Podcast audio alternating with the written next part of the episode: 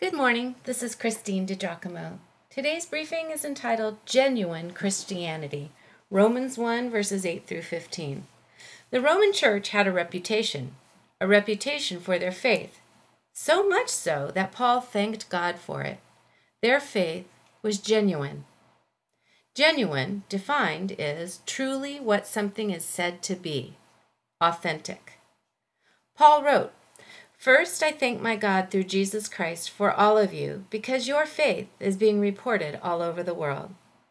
God, whom I serve with my whole heart in preaching the gospel of his Son, is my witness how constantly I remember you in my prayers at all times.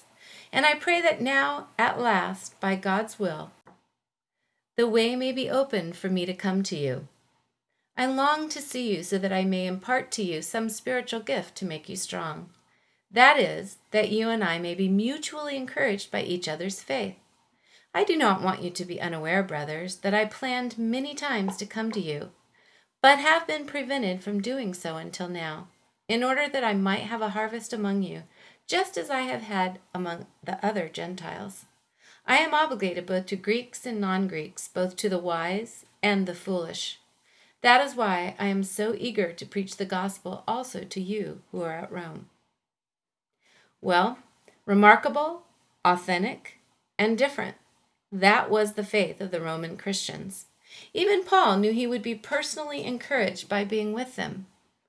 Genuine faith is like that. It attracts people. It is powerful.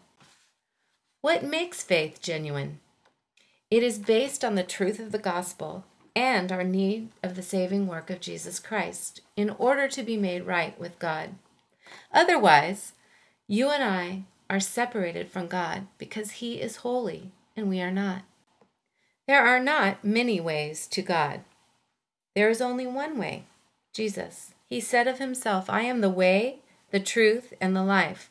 No one comes to the Father except through me. Our personal assent is critical. There is more. Genuine faith requires our trust in Jesus. See, Many believe in God. They may even believe in who Jesus is and what he did. But genuine faith requires we put our trust in Jesus and submit our will to him. One of the best illustrations of what that looks like is that of the tightrope walker Blondin. One day he stretched a tightrope across the Niagara Falls. A large crowd gathered on the side to watch him walk across and back, and cheered when he safely arrived back on the bank of the river. The second time, Blondin pushed a wheelbarrow filled with a large sack of potatoes across and back. Again, the crowd cheered. Blondin asked the crowd if they thought he could safely push a man in the wheelbarrow across and back. Many in the crowd said yes. Then Blondin went up to one of the men who said yes and asked him, Sir, would you get into the wheelbarrow? Now, if that man truly believed in Blondin, he would get in and trust himself to Blondin to carry him over the Niagara Falls. Genuine faith is exactly like that. It not only knows and agrees that Jesus alone saves, but also allows Jesus to be the leader in our lives. Now, that is the faith that the Roman Christians had. How about you? Oh, I know that you believe in God. That is good. But James said, even the demons believe that there is one God and shudder. No, more is required of us. Mediocrity should not have any place in the life of a genuine follower of Jesus Christ. I read this and I was really impacted by it. You have trusted him in a few things, and he has not failed you. Trust him now for everything, and see if he does not do for you exceeding abundantly above all that you could ever have asked or thought, not according to your power or capacity, but according to his own mighty power that will work in you all the good pleasure of his most blessed will. You find no difficulty in trusting the Lord with the management of the universe and all the outward creation.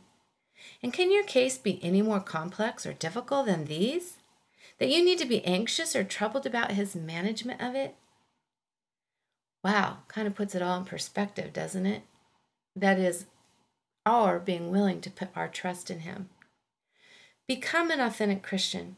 Let God really be God in your life. Trust him, he's big enough. If you'd like to read this, you can go to pastorwoman.com, click on Morning Briefings, and the title is Genuine Christianity.